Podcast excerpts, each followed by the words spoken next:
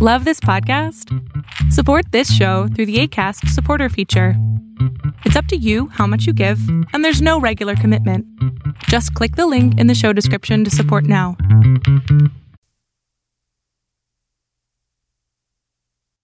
Pinkerton's Ghosts is a horror anthology podcast by Superversive Radio, with no affiliation with any detective agency, person, real or imagined, or the dark forces of Autre Terre. It is not intended for children. This is Jim Donovan. Time is 10 a.m., and I'm recording on my phone at the Redwoods Monastery in Whitethorn, California. I'd hope not to have anything to report for a while, but, as I say, the best laid plans of mice and men oft go astray.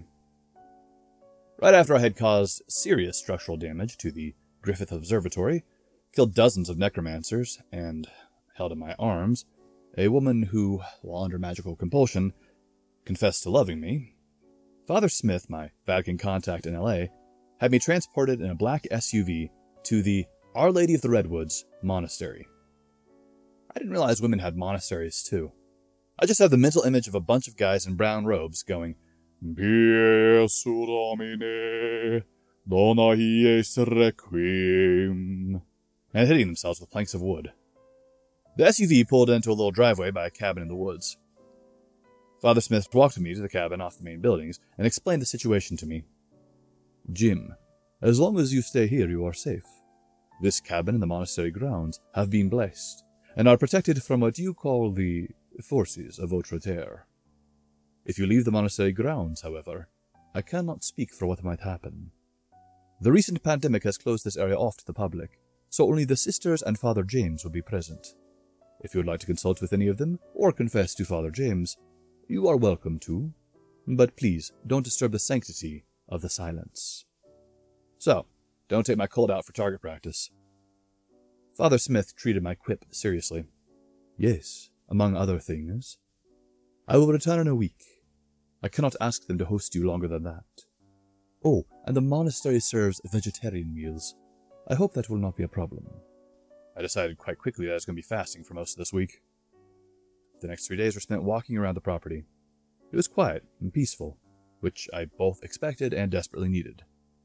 Since the monastery is built up against the California redwoods, I made the decision to walk right up to the property line and gaze at the trees. For those three days, I did not go further. Father Smith's warning about leaving the monastery grounds still ringing clear in my ears. The evening of my third day of solitude, the abbess of the monastery came to visit me. She was an older lady, easily in her seventies, with her stark white hair cut into a bob, and with an easy smile. Like all the sisters, she wore white robes, rather than what I thought was the traditional nun's garb of black and white robes and that weird hood thing. She invited me out for a bit of a walk around the property, and while we walked, and she showed me certain areas or statues, she asked me for my help. I noticed that she did it in front of an ornate statue of Mary holding the baby Jesus. Uh, the priest who brought you here explained who you are and what you are doing here. Uh, he did not break the confidentiality of the confessional, of course, uh, but he did inform me that uh, you are a, a dangerous man. The screams of dozens of melting necromancers echoed in my head for a second. I prefer to think of myself as only dangerous to those who would threaten the innocent. She waved her hand dismissively in front of her face. Uh, that is neither here nor there at the moment. I need a dangerous man to take on a dangerous task. I sighed. It wasn't a hopeless sigh or an exasperated one. I'd been getting a little antsy, not having anything to do or anything worth eating. I don't even have TV here. A little excitement was welcome. As the abbess talked, she slipped between semi modern and archaic language. Made my head hurt. Here's the summary. Apparently, a couple years ago, one of the sisters had been out on a charity mission to San Francisco, and while she was there, she was seduced by a creature of Autre. The abbess was hazy on the details, because apparently the sister couldn't remember much. I'm not even sure if she gave willing consent or had her will subverted. But, long story short, a few months later, far shorter than expected gestation time, she gave birth to a bouncing baby minotaur. Yep, cow head, human body. Apparently they knew what it was and it was gestating, but the Vatican is pretty strict on abortions. Even when it would be eliminated, mm, preventing eldritch horrors. I'm not sure about that. On the one hand, sanctity of life. But on the other hand, a creature of the Outre Terre is irredeemably evil, even by my admittedly loose standards. The abbess continued, saying that this bouncing baby boy had grown far faster than a mortal human child, escaping the confines of the monastery, and had been living in the redwood forest, eating hikers and tourists. As a favor to the monastery, the forest rangers carefully blamed the death on whatever predators were roaming around naturally, so as not to tip off, well, me, or people like me. We had circled back to the cabin that I was staying in. I agreed to take the job, provided she had a bacon cheeseburger waiting for me. Jack's got his barbecue obsession, Sean likes the ladies. For me, it's all about a bacon cheeseburger. So I gathered my things. Father Smith had left me with my Colt 911, as well as the Soulstone, which I had picked up when he allowed me to gather some belongings. He didn't cast any aspersions on it, didn't ask any questions, didn't even raise an eyebrow. I don't understand. My decapitated familiar, Gordon O'Hedesy, said that there is divine retribution when a mortal uses magic to harm other mortals. But not only did I not receive a visit from an angelic executioner, but the Catholic Church, infamous for burning heretics and witches, didn't seem to care that I wielded an instrument of paranormal destruction. Could could Gordon have been lying to me? Well, lying to me a few weeks into our relationship over this? Eh, bears thinking about later. Hope he doesn't say mysterious waves when I ask him. Anyway, the next morning I gathered my things, put a water bottle in a backpack, and I set out to explore the forest and beyond. I took out my phone so I could use a GPS to navigate, and walked directly for the tree line. The first trees near me were towering edifices, natural skyscrapers that pierced the clouds with leafy magnificence. The manicured lawn of the monastery stopped abruptly at the trees, and I stood at the edge of the grass and peered into the forest. It felt like something was drawing me deeper. You know that feeling you get when you're on a high place and you hear a voice say, Jump? It was a similar feeling. I didn't feel any danger, just adrenaline, excitement, and the desire to see more. I might have, in that moment, genuinely loved my job. I walked forward into those organic monoliths. Mankind has always feared forests. Forests are where wild animals live, surely, but there's also evidence that this is where the Nephilim of old hunted and stalked mankind. There are creatures of the deepest, darkest reaches of Outre Terre who make their home in the woods, and the Fae tend to congregate in the woods waiting to trap mortals within their mushroom circles. I kept a weather eye for such anomalies. I hadn't translated much of Hawkwood's journals. A man can only take so much 1980s television. But he'd scratched out forest rituals. Though I knew that Jack was, um, well, his nativity, we'll say, is of forests, Uh, there was something special to them that a populated area, or, or an area that has churches at every other street corner, had changed to its roots. Seeing how he turned out, I am perfectly fine with city living. As I said earlier, my phone was out, and a map app was up and running. There was supposedly a famous waterfall nearby, but I had to get through a maze of trees. I know enough to start searches from an easily findable landmark. Were I walking without any sort of GPS system, I would surely be lost, since I've not taken any land navigation courses. I'll tell you right now, Control, after this, I will be taking at least a few survival courses. Maybe see if Jack's friend, whom he racistly refers to as the Old Shawnee, does he even know the man's name? See if he can give me some pointers when he's not training the new recruits. I heard something creeping up behind me in the forest. It wasn't moving particularly stealthily, but it didn't sound like an 800 pound half bull, half man. I turned my head all around and was kind of irritated I didn't see anything. The redwoods forests are not drowning in vegetation and undergrowth.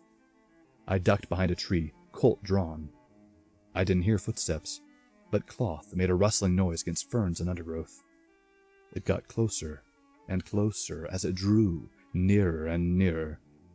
I waited until the last second and then crept out around the tree to catch it from behind.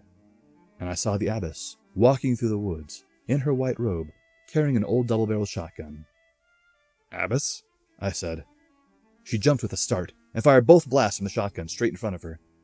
The recoil and the terrible way she was holding the gun ricocheted the shotgun out of her hands and it landed a few feet in front of me. The echo went through the trees. Minotaur must know I'm coming now. Amateurs. She spun around, a look of confused terror on her face. Once she recognized me, she smiled and said, Oh, Mr. Donovan, you gave me quite a start. I grabbed the gun, broke the action, and dumped the spent shells onto the forest floor. I looked around, ignoring the nun for a moment, and aside from some startled birds that had taken flight at the sudden noise, I didn't hear or see anything untoward. Of course, my ears were still ringing from the double shot of 12 gauge, but still. I looked back at the abbess. Why are you here? I told you I'd take care of the Minotaur. She looked a bit ashamed and stared at the ground. When I let you go out from safety and into danger, I was overcome with a sudden guilt that I was letting you go off alone without any backup. You see, the creature is cunning. He may have been born of a woman, but he was sired by a creature of utter darkness. So, uh, since there are no battle friars or warrior monks around, I need to defend the monastery by providing you with backup. I didn't need another innocent woman dying on my watch. I had come here to escape that, but I couldn't send her back into the woods alone. I asked if she had any extra shells. She dug into a deep pocket in her white robes. Looked like she could fit an entire Catholic Bible in one of those things. I reloaded the gun for her and gave her some pointers that Jack had given me on how to safely carry and use a shotgun. I made sure she walked beside me rather than in front or behind. I carried my pistol in a low grip, and we began walking. As we were walking, I had a thought and paused. The abbess walked a few more steps, turned back to me, and whispered, What's wrong? I gave her a sheepish grin and said, I just realized we're in a huge forest. I'm not a tracker. I have no idea how to find this creature. She smiled back at me, reassuringly. Oh, don't worry, young man. I prayed to St. Felicitas and St. Anthony before I set out this morning. I'm confident that either we shall find him or he shall find us. The trees really weren't that close together, at least not as close as the forest I was used to in Oregon. They still blocked out the sun and cast everything in a sort of pseudo twilight illumination. I didn't hear any birds. I remember reading once that this was how you knew a predator was in the area. My head was on a swivel. Suddenly, I heard a bleating noise. I expected a lowing, as if from cattle, but not a bleating. I couldn't tell where it was coming from. My gun swiveled every which way. The abbess asked me, uh, What's that? But I shushed her quickly. The bleating stopped temporarily after she spoke, and then I heard it approaching us, getting louder. From around a tree crawled out not a giant half man, half bovine, but the cutest lizard I have ever seen. It was so fat it waddled. It was the one responsible for the bleeding noise. I walked over to it and bent down. It had a tiny snout that looked like it curved naturally into a smile. Its legs were just long enough to help it ambulate, but they looked stumpy, like a monitor lizard's legs. Its scales weren't the deep forest green that I would have expected, for camouflage, but were instead more of a lime green, or kind of a seafoam color. I holstered my pistol and walked over to it. It didn't seem hostile. I didn't feel any sense of animosity coming from it. Not that I'm sort of telepath or empath or whatever. It cocked its head up to me, smiled that smile that seemed to come naturally, and it bleated happily at me. I picked it up. It was surprisingly heavy, maybe 30 or 40 pounds. Its scales were exceedingly tiny and close together, and they wrinkled kind of like a Shar Pei dog's fur wrinkles. I don't know what this thing is, Control, but staring at this weird, happy, almost dog like lizard in the forest I decided I had to take it home with me. I emptied out my backpack, putting the contents in the various pockets of my cargo shorts. My backpack is slated to carry up to 50 pounds, so, so I easily fit the lizard inside and partially sealed the bag so its head could stick out. I don't know if it was because it was exceedingly smart or just lazy, because it seemed to understand me when I said, Okay now, don't you move. I'll name you later. The abbess was watching this, staring at me like I was dangerously unstable and insane. I guess I don't blame her. We were on a hunt for a mythological creature, and I just stuffed what could be some dangerous fae inside my backpack. So, no, Control, I don't know what I was thinking. But now that I finally have a pet, I can't say that I regret it either. I thought that picking the lizard up would calm the birds down, but they remained utterly silent. Didn't like the sound of that. Or rather, the not sound of that. Suddenly, from behind the tree she had been standing next to, a giant hand lashed out and backhanded the abbess. She went flying ten feet and landed in a pile of pine needles next to a tree. The fall wouldn't have hurt her, but surely the blow did. A 70 year old woman flying from a blow like that? That's not good. The Minotaur stepped out. Much like in the Greek legends, it had a man's lower half, but a bull's head. That head was supported by massive, rippling neck muscles that bulged like bizarre tumors from its shoulders. He stood seven feet tall and was proportioned like Arnold Schwarzenegger was in his prime. It moved with an odd lurching motion, as though it was off balance because of the horns that sprouted from its bovine forehead. Two long horns, four feet on each side. Its left horn caught on the tree and stopped it from charging. It snorted in fury and punched the trunk of the tree, gouging a huge chunk at horn height. It was a six foot wide tree, and that monster easily ripped out a chunk of it the size of one of those inflatable red yoga balls. It burst through and regained its footing. It stared at the abbess, who was crawling away. Her shotgun had been thrown from her grasp and was lying halfway between me and her. I was standing in shocked awe at this nude creature. This was what I expected it to look like, but that's one thing to have a picture of it in your imagination. To see it up close is to stare at a myth made real. It snorted at me, and I took a step back. It stalked over to the abbess, bent down awkwardly, and picked her up by one arm, pulling her to see the creature eye to eye. Her feet dangled two feet off the ground. It spoke, deep, guttural, but eloquent in frame and word choice. Why hast thou treated me so? Was I not thy greatest creation, mother mine? Regardless of my foul father, I should have been thine Adam. Instead, I am not but a fallen angel, shunned by thee and forsaken. Literary references. I should have guessed. The abbess mentioned that the creature was born of a nun, but never said what came of her. The abbess spoke in the same manner of the beast, pain racking her body and causing her voice to waver. Uh, thou wert conceived in iniquity and born in righteousness. Yet thou rebelled against our tutelage and instruction. Is it not fitting then to destroy a monster? For in slaying innocence, thou hast become a monster, most foul. A monster! It roared. Dangling by her arm, the abbess closed her eyes and braced herself for the onslaught to come. I raised my Colt, hoping that he would fling her again so I could get a clear shot. As it was, her body was obstructing the beast's head and chest, and I could not risk hitting her. Even still, I wasn't sure if she'd survive being flung again at her age. And never a man. Not even when you loved me, it said. The Minotaur did not fling her. It did not hurt her at all. Instead, it paused for a second, a tear forming in its eye. It set her down on her feet and turned to me. Behind his big, dumb cow eyes, I could see intelligence burning. He knew what he was doing. He rushed me, and I discharged my pistol five times into its giant head. I stepped to the side as the beast stumbled and fell, and lay still. Its mother rushed over to him and cried piteously. The lizard in my backpack made bleeding sounds in sympathy. I'm gonna go over this thing with a fine toothed comb. You can't question these things too much, but I am developing a bit of a magical menagerie. The abbess was too weak to walk, so I concentrated for about five minutes, slipped into the Visio, and allowed a tiny thread of magic to make her weigh less. I carried the abbess in my arms. When we got back to the monastery, I called Father Smith and explained the situation. He was surprised, as the abbess had kept the existence of the Minotaur a secret from the Vatican. He told me that the church understands desperate acts, but will not say anything more on the issue.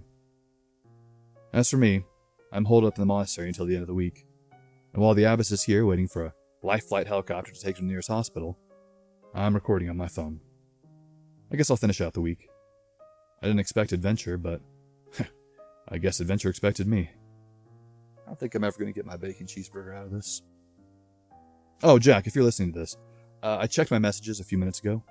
I'll look into that corpse the second I get back into town. Let's hope Eugene can figure out how to rent cold storage. This might be my first real test, preserving monster meat. And Sean, you gotta stop drinking before bedtime. No one believes that you time traveled and met George Washington. It's not even a clever lie. Until next time, this is Jim Donovan. Over and out. Pinkerton's Ghosts is a podcast distributed by Superversive Radio, licensed under an attribution non commercial, share alike international license. This episode was written by Ken Dickerson and performed by the same. Ben Wheeler edits, directs, produces, and herds cats. Ken Dickerson performs our audio editing. Visit us on Facebook, read articles on superversivesf.com, or listen to us on unauthorized Acast, iTunes, or Spotify.